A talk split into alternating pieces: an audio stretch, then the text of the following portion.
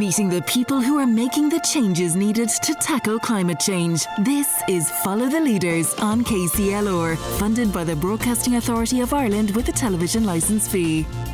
You're very welcome along to Follow the Leaders on KCLR, where each week we hear from the people who are leading the way, making the changes necessary to meet the challenges posed by climate change, and are working to reduce their carbon footprint. I'm Deirdre Drummy, and I'm joined in studio by my co presenter, Robbie Dowling, and we'll be with you until 7 o'clock this evening. Robbie, another lovely, bright Wednesday evening. Maybe good evening to get out for a walk or a cycle? Certainly is, Deirdre. Really nice. Great to see that the weather is turning and that spring is coming. So Absolutely. really nice weather. And uh, of course, that brings us nicely along to this evening's programme where we are continuing our conversations about travel and transport. Um, and you've been talking all things cycling this week. Yeah, it does bring us along nicely because, as you said, I've been talking all things cycling. A little bit later on, we'll hear from former Carlow football manager Turlough O'Brien, who is now an avid cyclist, and he'll explain to us kind of the various advantages of cycling. Pádraig O'Gorman of the Carlow County Council will explain the council's active travel initiative and their local climate action plan. So a lot of good work being done in Carlow County Council along this area. But first, Carlow firefighter Paul Curran explained to me how he cycles on a day to day basis and how he implements it into his own life. I began by asking Paul about his roles with the fire service and the Carlow County Council to give us some context about what he gets up to on most days. Well, I work full time in the county council as an admin officer, and then I also have a, a job as a sub officer in the fire service. I've been in both jobs for nearly 38 years. And how did you become involved, I suppose, in both if you start with the, the county council and then maybe work your way through to the fire service? Uh, well, I joined the, the county council in January 1986, so that's when I was made permanent.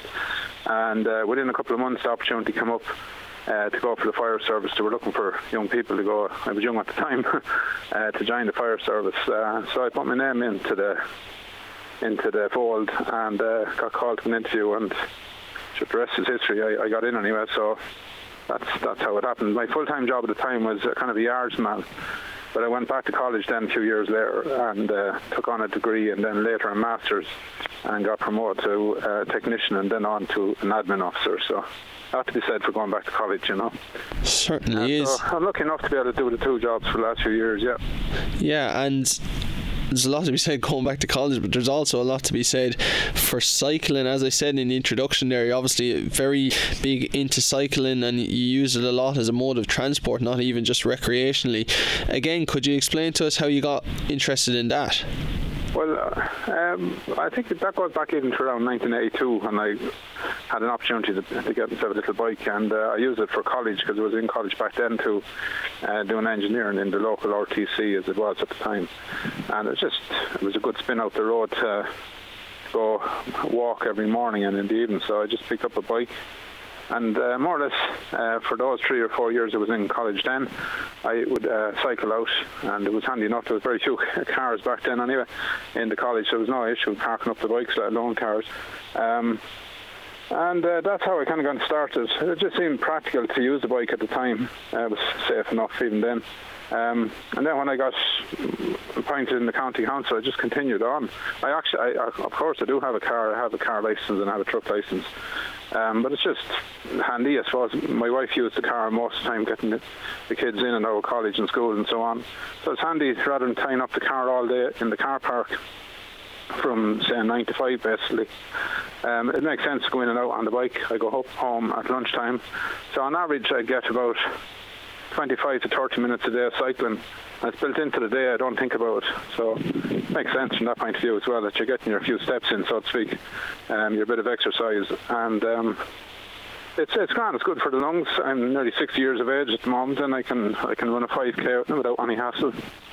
Uh, I could prepare for a 10k with a bit of exercise, as well. So that all goes back to cycling in and out. It's healthier. You see more of what's going on around you as well. So makes sense to me anyway. Yeah, there's a lot to pick up on there, and I think it, it, when you explain it like that, it would make sense to a lot of people listening in. Um, but just to go back all the way to when you started to cycle, and then the more and more you did it, when did you start to use it? Start going away from it? I suppose you still do it recreationally for enjoyment, but when did you start to use it more for as a form of a mode of transport to get around the place? Well, basically from uh, day one, basically, um, I, I, always used it. Going back again to '82, I always used it. It just said, made sense um, to use it because I, I, live in town, which is a, a bonus. I live just uh, out the Tullow Road there, so I can get in and out to work or to college or whatever it was I was doing at the time, or just generally visiting people or whatever. So I've always used it. It, made, you know, it's always seemed the best option. Um, obviously, I have the car then for long distance, you know, to go to Dublin or Kilkenny or somewhere like that, shopping or whatever.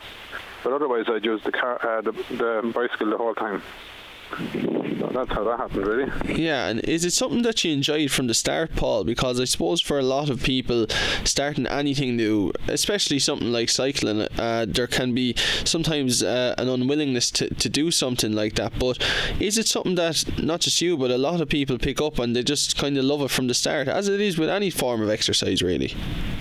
Um, yeah, it's safer today, obviously. The, the, the, local authorities and, and other groups put a lot of effort in in recent years to promote, um, you know, the cycle length and so on. So it's, it's a lot safer today than um, than it was years ago. Still a bit nuts around roundabouts and stuff like that because for every person that drives correctly, there's one or two that don't. And same with bicycles. People using bicycles as well.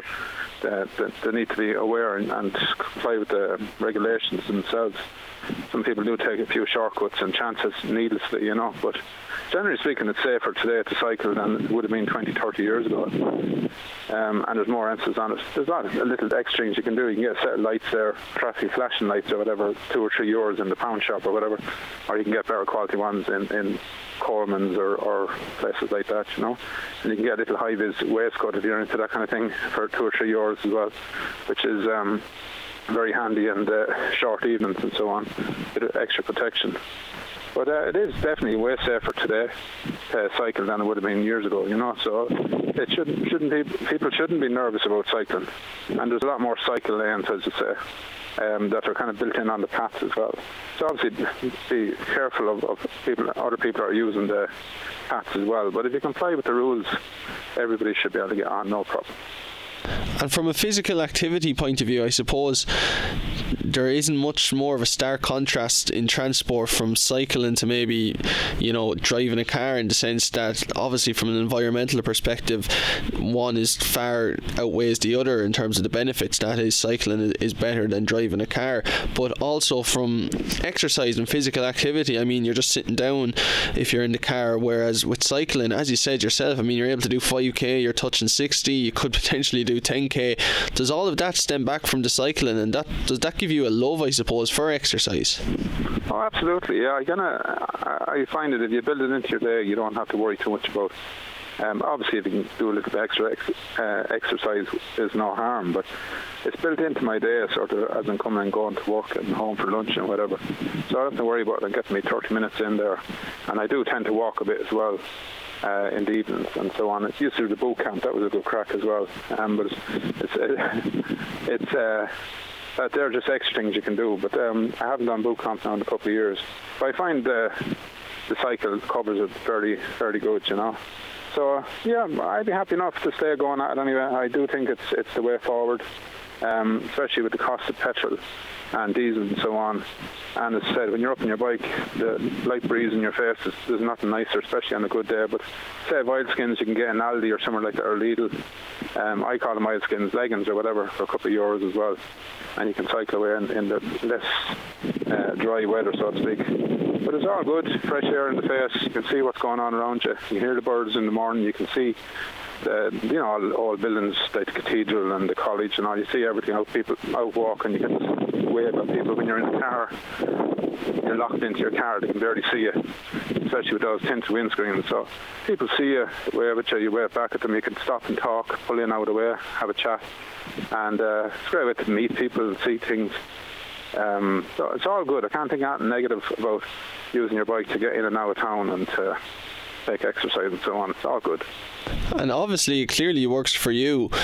Do you think it's feasible for the majority of people, particularly I suppose in urban areas, that they can do this? They can easily cycle to work or get to wherever they need to get to with a bike, rather than using you know the other modes of transport that are constantly mentioned. Uh, very much so, absolutely. Uh, it's unfortunate, like even here in, in the county council, a lot of staff do um, you know, to travel a fair bit in and out in their cars. But it's not a big deal. We have a bicycle shed around the back there. You can you can pick up a bike in Coleman's or, or uh, any of those uh, other bicycle shops there for a couple of hundred euros or even cheap and pick up a second hand one if you just want to give it a run. Um, and you can park it up there, can lock it away, it's safe, and you can uh, cycle in and uh, in and around in the, and, you know, especially in the nice spring evenings coming out, and the summer coming in as well. Um, you know, you can go for a cycle with staff or colleagues or whatever. Just go for it uh, during your lunch break or whatever. Get your sandwich into you. Go as far as Oak Park or somewhere with your half an hour dinner break or hour dinner break and have a sandwich there and uh, nip on back in and you're getting plenty of exercise and you're seeing everything and you're getting fresh air into your lungs and the more fresh air you get into your lungs the longer you live in my view anyway so it's all good yeah, and you mentioned our fresh air, exercise, and all of those things, but there's so many different components to having strong mental health, which is a hot topic at the moment as well. Do you yeah. feel like cycling actually improves your mental well-being because you're doing all of these things at once without even knowing it, really? Oh, very much so. Like, um, oh, no, there's not a doubt in the world God about that. Like, obviously, being out in the fresh air um, is has to be good for you. I can't see why it can't be. Do you know what I mean?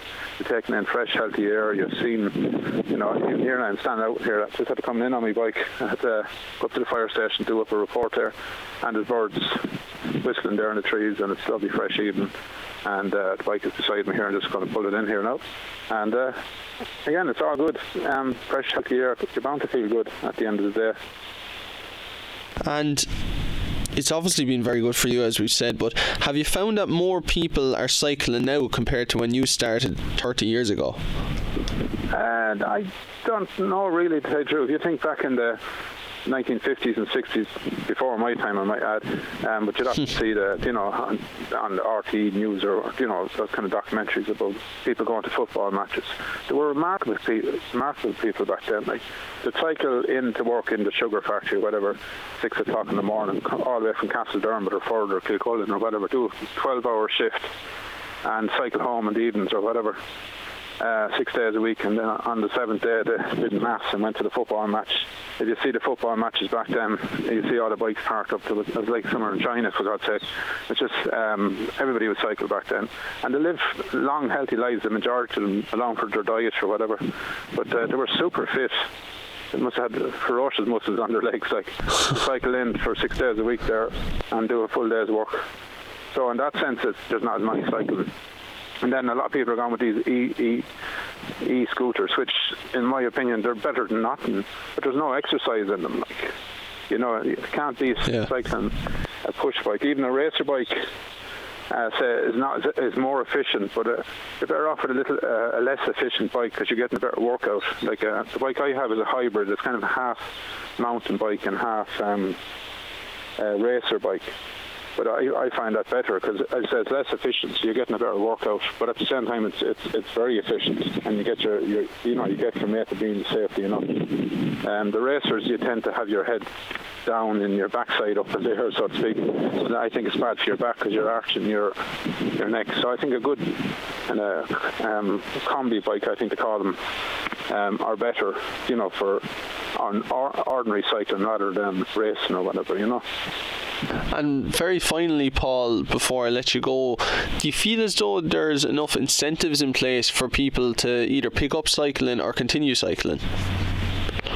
Oh, absolutely. The, the, you know, it's, it's, definitely well promoted on, on the TV and on, on the media, on the radios like yourself as well. Um, there's various. Um, I know a few years ago they had the back to work scheme where you could um, you could buy. I still think it exists. That's how I got my first two or three bikes over the years. You can get one every five years basically, and you can avail of it in terms of um, to save on your on your on your on tax. So, so the bike the bike I have is about 600 euros, but because I'm working, I could buy it for approximately 300 euros because I saved on the tax.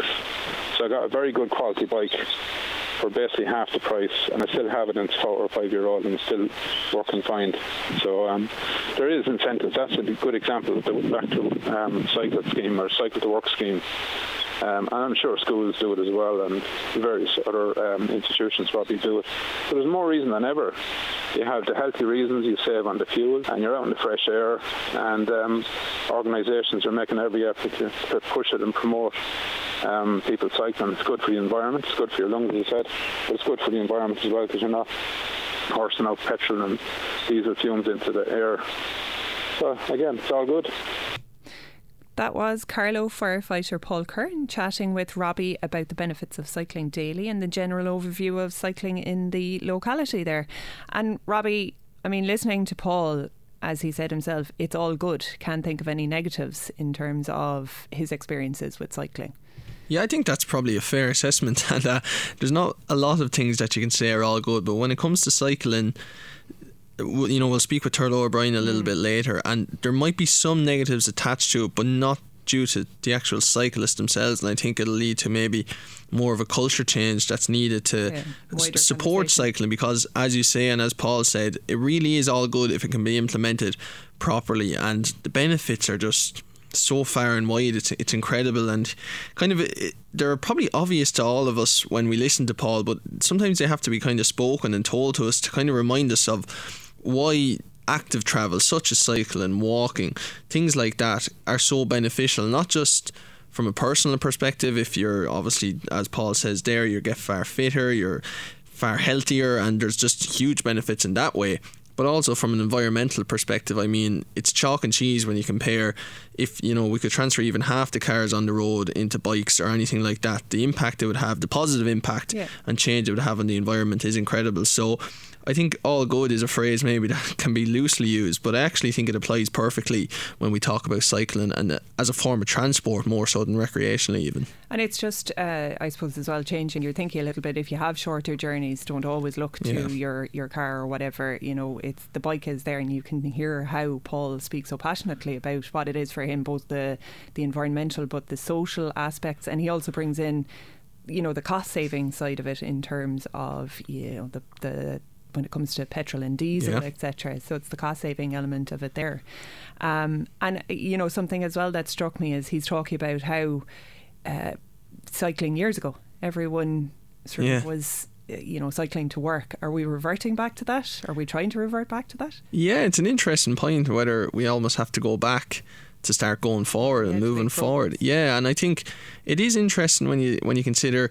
I don't think we can go back the whole way in no. the sense that obviously times have moved on and there's always going to be cars on the roads and buses and different forms of you know heavier vehicles that are going at faster speeds compared to what it and was it in the past. On your commute yeah. as well, obviously. But I think it, yeah, exactly. But I think it comes back to the word I said. There needs to be a culture that harnesses cycling rather than it's almost like this thing that you know a small number of people do predominantly we're there to focus on cars on the road and put infrastructure in place for that. I don't think that's what we need to do. They do very well in the Netherlands and in Denmark and in Scandinavian countries, whereby, and I've read a lot about it and, and watched some documentaries and listened into things and podcasts and stuff, and they're able to do it in a way that they don't ostracize people in cars because if you do that you're not going anywhere anyway everybody needs to come in behind it but they're able to do it kind of on a par between cyclists and cars and they put brilliant, brilliant structures in place where cyclists can feel very welcome and safe, and that's the most important thing. Yeah. And as you say, it's dependent on commutes and that. It's not going to be for everybody, no. but if there's anybody listening in tonight, I suppose, if you could just ask yourself the question, could I potentially, whether it be now or in the short term, even the longer term, could I cycle to work? Could I cycle to the shop? Could I cycle to the match? Whatever it may be. And I think the answer in a lot of those cases where we think now is no, it actually is yes. Well, but it has to be supported as well. Getting that thought process going and maybe you might need to put a bit of planning into it, or it might be a case of what Paul was saying there. There's the bike to work scheme where maybe you know that can take some of the cost away from buying a bike or looking at second hand options. But it's it's about really starting to that process of thinking about it and just putting those plans in place. Yeah, that's it. I think it's not something.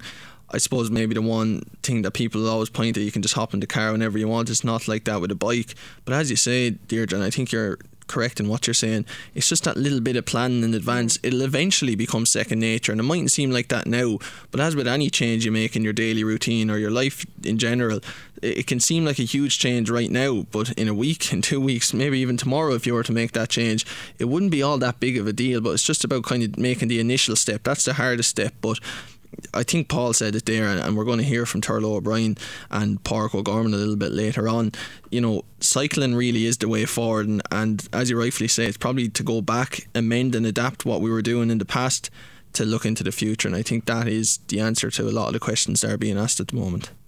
Yeah, and um, I suppose as well from Paul's the other uh, Paul's interview there, the other thing that struck me is how it's also the social aspect of it, or you know, seeing more of your surroundings when you're out on the bike. Yeah, I think that's a fair point as well. More of your local area. You do, yeah. I think you kind of you take check more maybe than you would in a car, and you just kind of you can appreciate everything that little bit more when you're cycling. And I say that as somebody that drives a car and doesn't I'm not on the bike anywhere near where I'd like to be. But from doing these interviews and listening in more and being more conscious of kind of the environment and also the benefits from my own point of view of cycling you can actually tell that there's far more advantages to getting on the bike and using it as a mode of transport than there is to being in the car. And look, there's benefits to both, but for me, I just I hear these people and how passionate they speak about it. And as you say, just from a social perspective, from seeing where you live, sometimes we, we almost don't we take that for granted. There's huge, huge benefits to cycling. So really can't emphasise that enough. I think from the interviews that took place with Paul and with the other guests as well. So we're looking at environmental um, benefits as well as uh, what we're hearing social and I suppose from the health and well-being side of it. But we are going to take a quick break now, and after the break, we're going to hear from Carlow County Council's Pádraig O'Gorman on the council's active travel initiative. You're listening to Follow the Leaders on KCLR. Welcome back. You're listening to Follow the Leaders on KCLR. I'm Deirdre Drummy and I'm also joined by Robbie Dowling. Now, Robbie, we're moving on and we're going to be talking about the Active Travel Initiative. Yeah, that's exactly it. The Active Travel Initiative. Um, a little bit earlier, I caught up with Carlow County Council's Pádraig O'Gorman to discuss the initiative and the council's hopes for it moving forward. I began by asking Pádraig to explain to me what he does with the council. Yeah, I'm a director of services with Carlow County Council, so part of the senior management team here. I suppose oversee a, a delivery of a range of the uh, council services in the area of roads, uh, environment, climate action, water services, uh, emergency services, and uh, capital projects. And what's your background, Pádraig? How did you get into this? Did you? How many years have you been with the council? Could you give us a bit of a context there as well? Yeah, when I graduated from college, I worked for a couple of years in in, in, in private in uh, for a, a, fruit distribution company. Uh, I then when, uh, joined uh, the county enterprise board. I worked there as a enterprise development officer for a number of years, and then joined the county council in Wexford County Council over twenty years ago, and I joined Carlow County Council three and a half years ago. And we're here, I suppose, predominantly to talk about the Council's Active Travel Initiative. Could you explain to me what that is?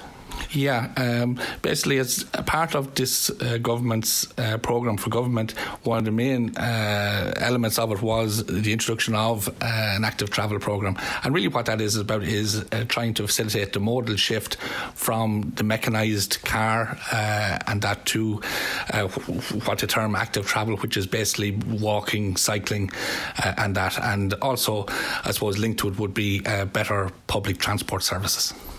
And when we talk about active travel, is it kind of not maybe recreationally, but more so in the day to day living, going to school, going to work, things like that? Is that what it's kind of aimed at? Yeah, it's not uh, exactly that. It's not recreational. So it's basically from your day to day activity. So it's basically things like going to the shop, going to work, going to school. Um, and that's where the, the facilities and infrastructure are, are being focused on and put in.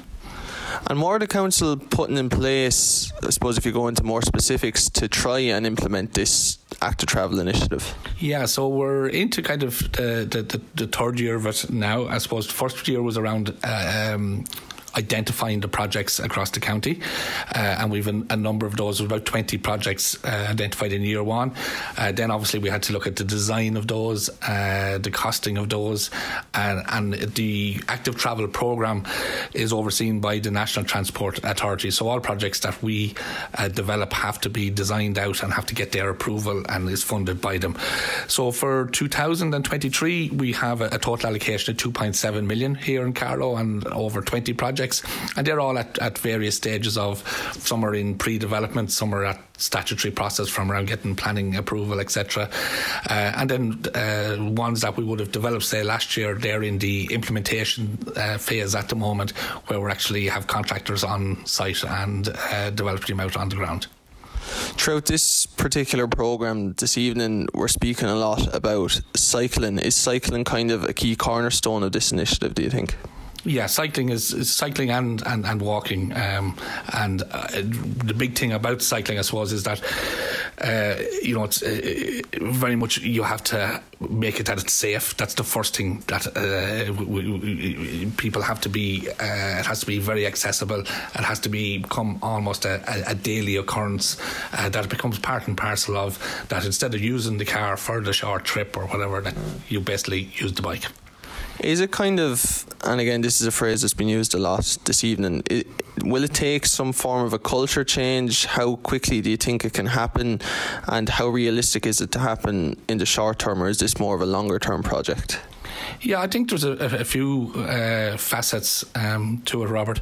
Um, I think the younger generation will, will you know take it on more quickly, but there are so many benefits to it from the point of view of you know simple things like noise uh, air quality because you're moving the car, um, even things then like people's health, uh, and then the whole uh, access and uh, being able to move quicker. And uh, you know, a lot of our town centres and uh, that are clogged up, and the only real way of freeing them up and getting that space back for people is to remove some, you know, in, in a progressive way and a sustainable way, the number of cars and traffic that is traversing through them. And are you happy with the speed of progress of the initiative? Because I suppose when you think of the principles of it, they're very strong and they're really good going forward. But would you like it to move faster? Are you happy where it's at? What's the kind of overall feeling around that? Yeah, look, it's a very strong initiative backed by the government. Um, and as an implementation of a programme, it has come, you know, very, very, very quickly from the point of view of dedicated full-time staff that are are paid for, and also the funding once the project is approved is 100% funded by the NTA. Whereas a lot of other projects that councils would apply for, we have to find match funding, uh, sometimes 10%, 20%, 25%. Uh, we sometimes have to try and do it to our existing uh, resources of, of, of our staff complement. So to have a dedicated multi-annual program like this, whereby there's substantial funding and staff resources, I think shows the commitment to the program. And yes, I will be very pleased with the progress we're making to date. Um, you will see a lot of the um, active travel projects being rolled out on the ground, and we can st- we're starting to see you know more users now on bicycles walking because the infrastructure has gone in to do so, and um, it's safe to do so. And just generally with Climate Action Pádraig, what are the kind of things that the council are looking at in particular at the moment? Yeah, I suppose there's two things. Um, I suppose maybe just before I get into climate action, I'll just um, note that we're on the brink of launching our town bus service. So uh, that's been tendered out, uh, contractor uh, bus operator in place. Uh, we uh, enhanced the Carlow coach uh, park uh, last year. Uh, the bus stops are being upgraded at the moment, and at the moment we're hoping to go live with seven new buses for the town uh, uh, service at the end of May, early June of this year. So that'll be a major um, new uh, benefit to the town and something that we're very much looking forward to, and hopefully will help to again reduce some of the the, the, the, the traffic congestion in the town.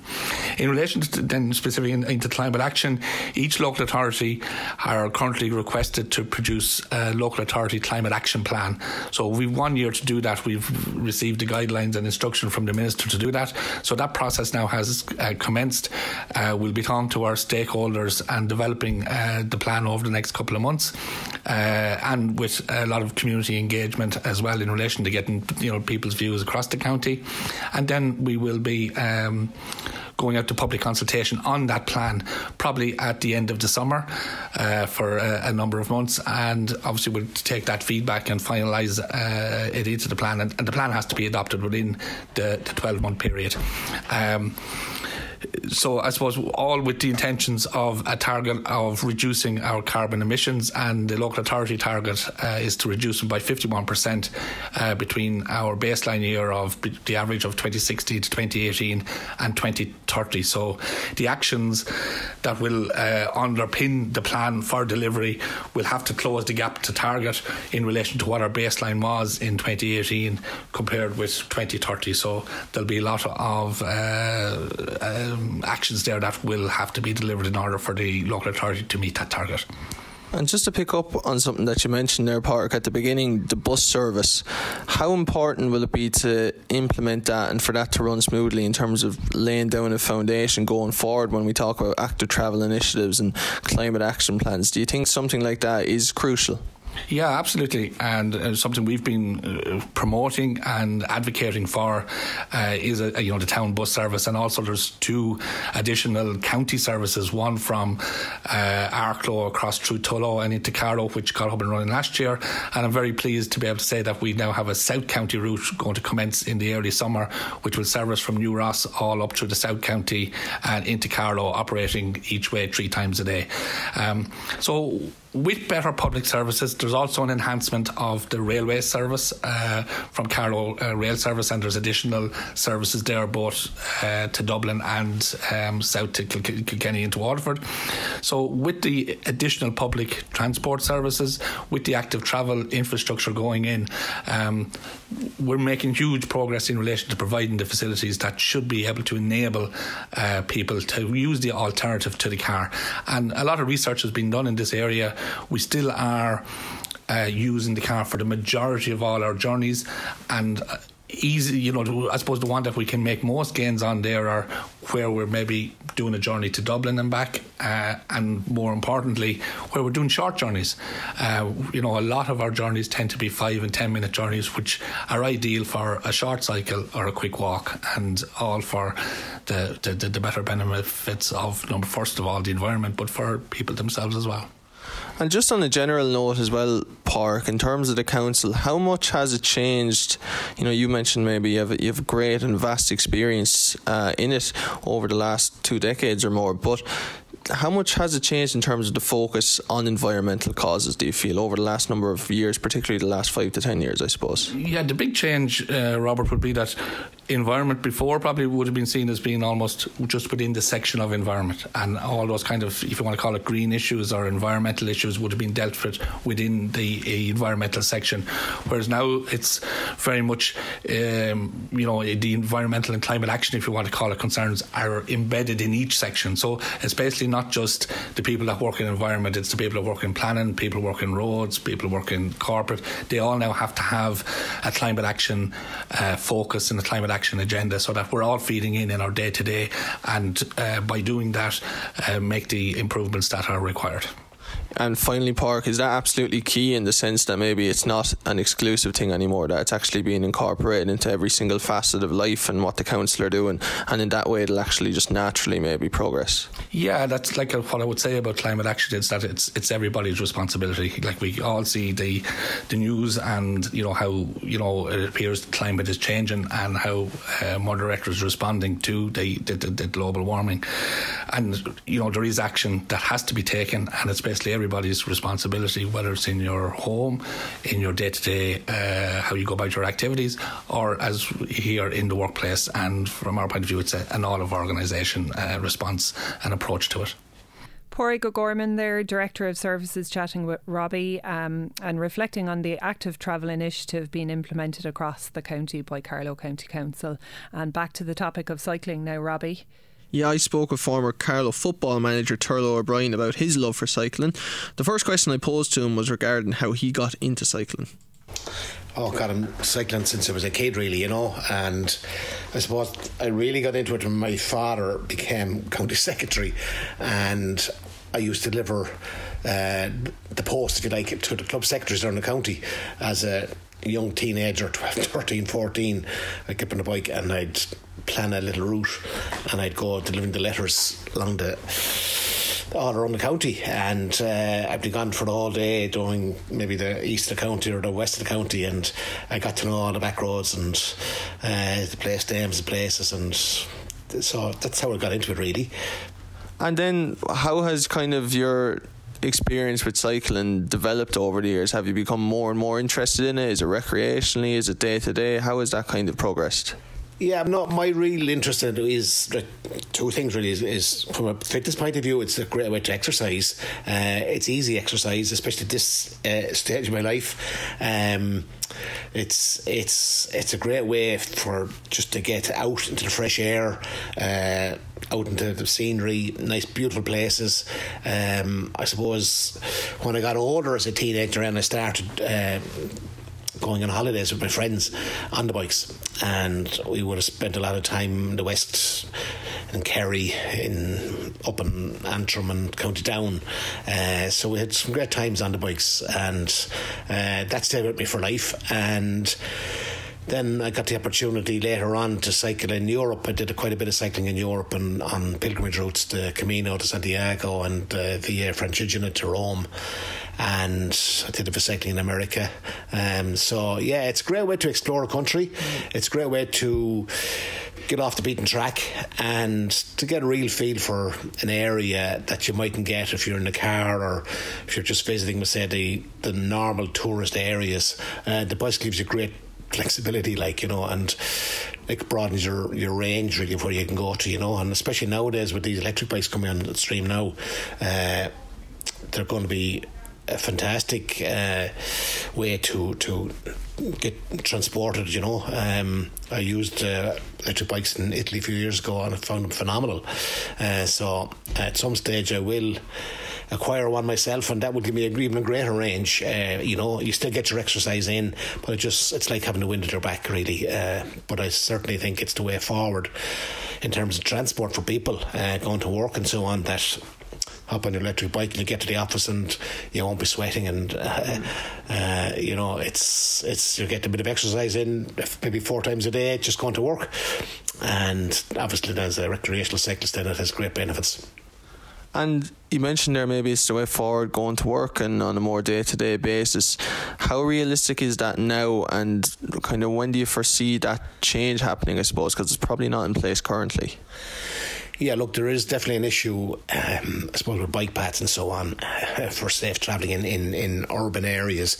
Um, the, the big issue you'd see at the moment is that children can't go to school on bicycles. Um, it's just too dangerous and likewise with people going to work uh, at that rush hour period the roads are chock a block with cars and we don't have that infrastructure there to, to, to do it safely um, but maybe if you can pick your route and maybe alter your times of starting and that you might be able to manage it.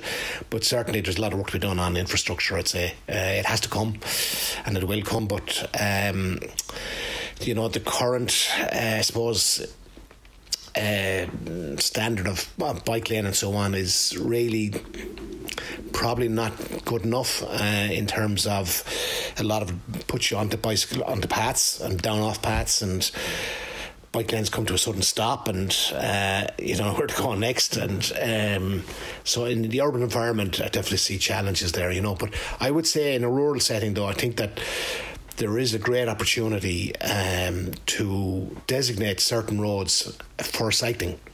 Um, I know that along the canals for instance there are just particular signage up there about shared uh, road usage uh, between cyclists and, and cars. And I think if you were to designate certain roads, uh, I mean, we have a fantastic network of local roads in this country. It's it's exceptionally good. Uh, the surfaces are very good. Uh, the County Council, I think, do a very good job on maintaining them. But I do think that if there were, let's say, there was a plan in place to link villages and towns together, um, on designated routes, uh, that could work. It could definitely work. Um, I know they're building all these greenways now, and there's a big push for them, and they're, and they're fantastic. But my theory on it is that we all actually have the, the road network that we, that we could use uh, as those greenways. Um, but definitely I, I, spend all my time on the back roads. And I would go to every evening uh, when I'm cycling I do 20k most evenings. And I would do it on more or less traffic free roads. And I'm within 10 15k of Carlow town all the time you mentioned there maybe that um, you know cycle lanes come to an end or, or, different sort of things at play at the moment. What's it like to be a cyclist in Ireland? Is it an enjoyable experience? Can it be frustrating? Could you give us a bit of an insight into that? Well, I think there's two types of cyclists in Ireland. Like if the urban cyclist and the the rural cyclist, if like. Uh, cycling in towns is not is, is not pretty. Uh, it is quite challenging at times, and you know there can be you know, I'm a driver myself, and drivers can be quite impatient with a cyclist in front of you and want to pass that cyclist even though there's no space to do it. Uh, I think the 1.5 metres uh, isn't being observed, and I think there needs to be more enforcement of that.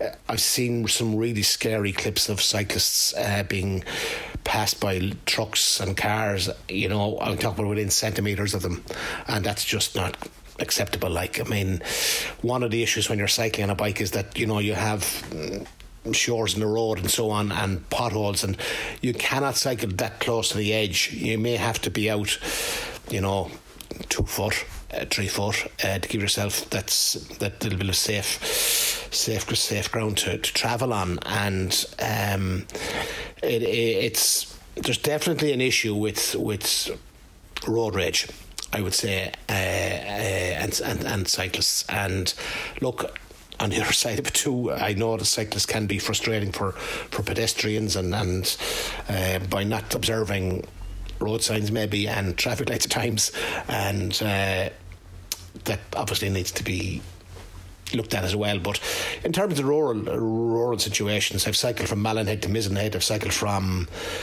Blacksod Bay to Carlingford, and it's been a joy to cycle on the roads. Quite honest with you, I've been on rural roads, local roads, all the way in both directions. That's roughly 15, 1600 kilometres the length and breadth of the country, and it was a pleasure to do it. Um, I had no issues whatsoever. Um, I wouldn't cycle on main roads. I just don't cycle on main roads. I just wouldn't risk it. I see a lot of road cyclists are on, on the main roads. I just wouldn't do it myself. To be honest with you, I stick to the I stick to the, to the, local roads, and that may mean that you've got to go a little bit longer. But that's what you're out for anyway. You're out for a cycle, so.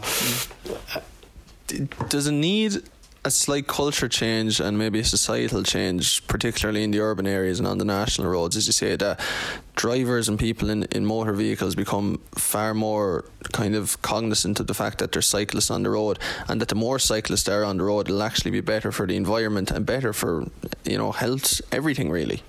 Oh, absolutely. Look, I, think it's going to come, but it's just slow. Uh, you know, we we seem to think in this country that the weather here isn't suitable for cycling, but uh, ironically, you go to Holland and Denmark and northern European countries, the cycling infrastructure is phenomenal, and nearly everybody's on a bicycle, and the weather isn't a, isn't a factor. So there does need to be a mindset change here. That yeah, look at all you have is bad bad clothing, you don't have bad weather, uh, uh, and you can cycle all year round, and from the perspective of drivers, yes, they've got to change their, their attitude to this. I mean, they've got to they've got to be thinking that uh, the space has to be shared.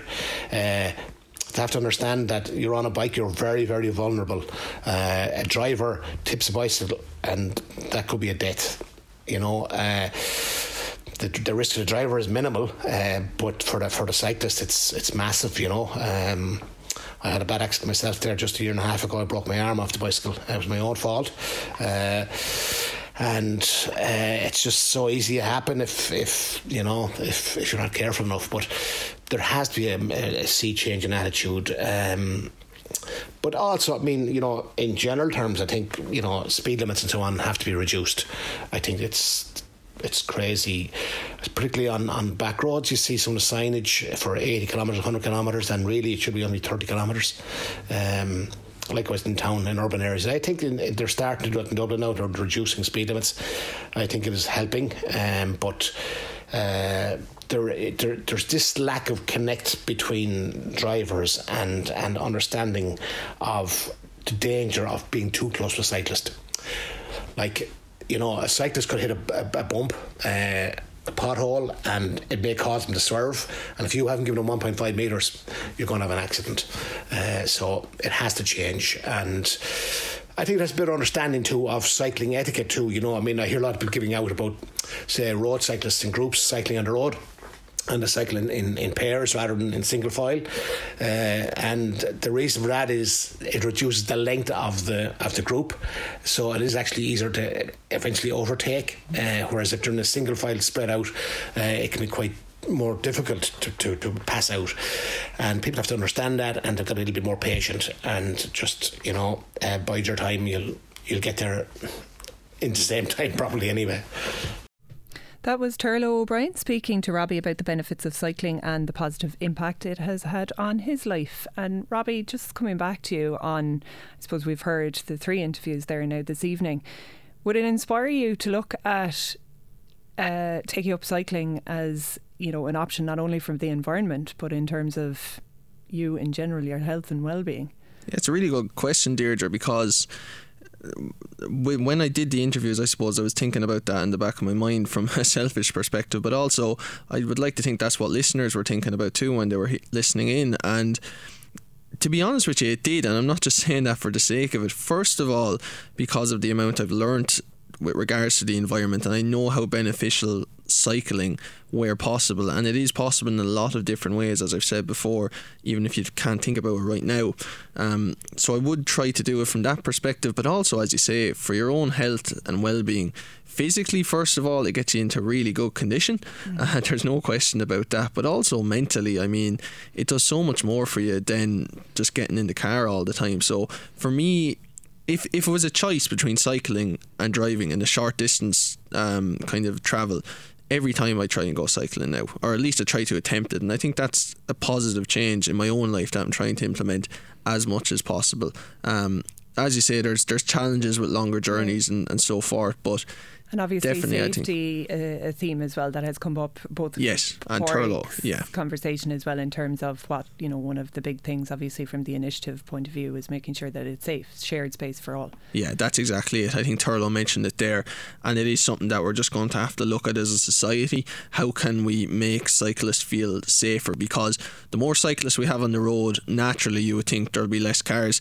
It's better for the environment, it's better for every single person individually and for all of us as a society. So for me, the more people we can get on a bike recreationally, but particularly on a day to day basis, going to work, going to school, the better it'll be for the entire country. And I guess that's the uh, the idea of this is for we start making the small changes now when we can. Yeah. Uh, that is all we have time for. A lot more to come next week from six to seven as we continue our journey with local people who are making changes to their daily lives in the effort to help the climate. A big thanks to all of our guests this evening, and thanks to you for listening. That's it from Robbie and myself. But stay tuned for Fully Loaded with Shannon Redmond coming up after the 7 o'clock news. Follow the leaders, meeting the people who are making the changes needed to tackle climate change. A KCLR production funded by the Broadcasting Authority of Ireland with a television licence fee.